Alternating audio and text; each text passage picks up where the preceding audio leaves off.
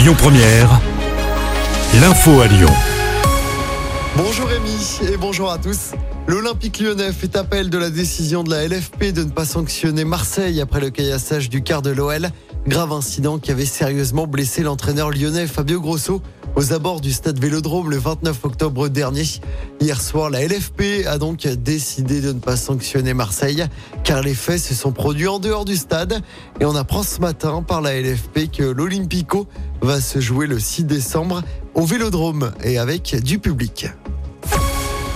La fusion entre Oulin et Pierre Bénite, définitivement adopté. Le vote historique a eu lieu hier soir à 20h30 à Pierre Bénite. Un peu plus tard à Oulin, où la police a dû notamment évacuer la salle après des suspensions de séance.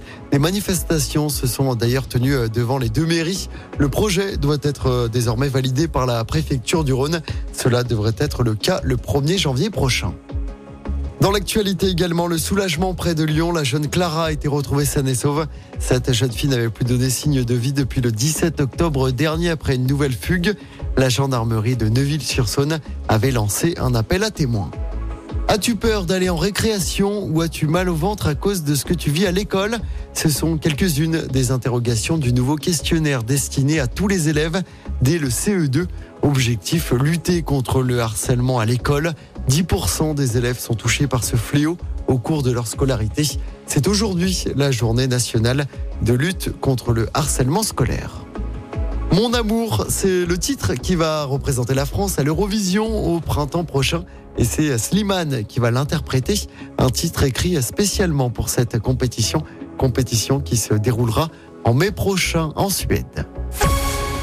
Un mot de sport en football, en Ligue des Champions. Je rappelle la courte défaite de Lens hier soir. Les Lensois battus 1-0 sur la pelouse du PSV Eindhoven. Lens est troisième à égalité de points avec le PSV à deux journées de la fin des phases de poule. Notez que le Bayern Munich, le Real Madrid, l'Inter, Manchester City, Leipzig et la Real Sociedad sont déjà qualifiés pour les huitièmes de finale de cette Ligue des Champions. Écoutez votre radio Lyon Première en direct sur l'application Lyon Première, lyonpremière.fr et bien sûr à Lyon sur 90.2 FM et en DAB+. Lyon Première